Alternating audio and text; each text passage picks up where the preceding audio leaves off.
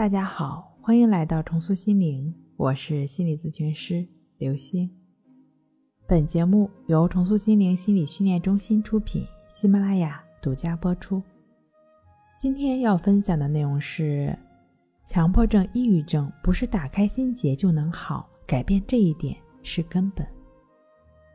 来访者小陈刚来咨询的时候，他非常的痛苦，因为自己早上吃了一根玉米。觉得是自己结束了玉米的生命，更觉得自己人生苦短，感叹生命太可悲了。通过抑郁测试和访谈，发现小陈抑郁状态明显，伴随有强迫症状。进一步了解发现，半年前小陈还好好的，他走在路上被狗碰了一下，仔细观察发现腿上有一根狗毛。从那以后，小陈就开始怕狗。他觉得只要狗靠近就会得狂犬病，怕狗贴近自己。后来发展到只要一听到狗叫就浑身紧张发抖。无奈小区里总是有人会遛狗，小陈不得不把自己锁在家里。他曾经问我说：“老师，是不是打开心结，我的强迫症、抑郁症就好了呢？”显然没有那么简单。强迫症、抑郁症。不是某个心结打开就能好。当前表现的种种的症状，只是不健康思维方式投射出来的一个点，定点消除费时费力，收效甚微。强迫症朋友大多数都会有体会：你打开了这个心结 A，解决了这个问题 B，强迫又表现在 C、D、E 中。整日待在家里的小陈反复想：最近一次在小区遇到狗，他是在左边还是右边？是怎么过去的？反复论证着狗有没有碰到自己。当他每次觉得推理很准确的时候，几乎就要确认自己是安全的时候，总会有一个念头冒出来：好像不是吧？然后又陷入无限的纠结中。与我咨询的很多抑郁症、强迫症来访者，跟小陈的情况相似。在旁人看来，他们整天的跟自己较劲，最后自己被搞得非常辛苦，更是将自己一步步推向痛苦的崩溃边缘。其实他们也不想这样，就是忍不住、忍不住的跟自己较劲，忍不住变成了他们康复最大的障碍。改变思维方式的一点就是不较劲。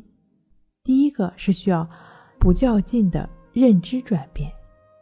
第一方面是无条件的支持、鼓励和陪伴。在小陈的咨询过程中，我跟他建立了非常牢固的咨访关系，这得力于我对他无条件的支持、鼓励和接纳。无论小陈看起来是多么无厘头的想法，我都没有打压他，而是指导他，听起来很有道理。不然我们试试看。无论他提出的问题最终结果如何，他都能够切实的感受到自己是被支持，是有力量的，这很重要。第二方面，辩证思想。咨询过程中，我通过反复多次的与小陈面质。打通他理性头脑上的辩证思想，当他能够从头脑层面了解到事物的对立面的存在的时候，哪怕他心只有一刻是清醒的，是没有较劲的，那么这一刻他就是自由的。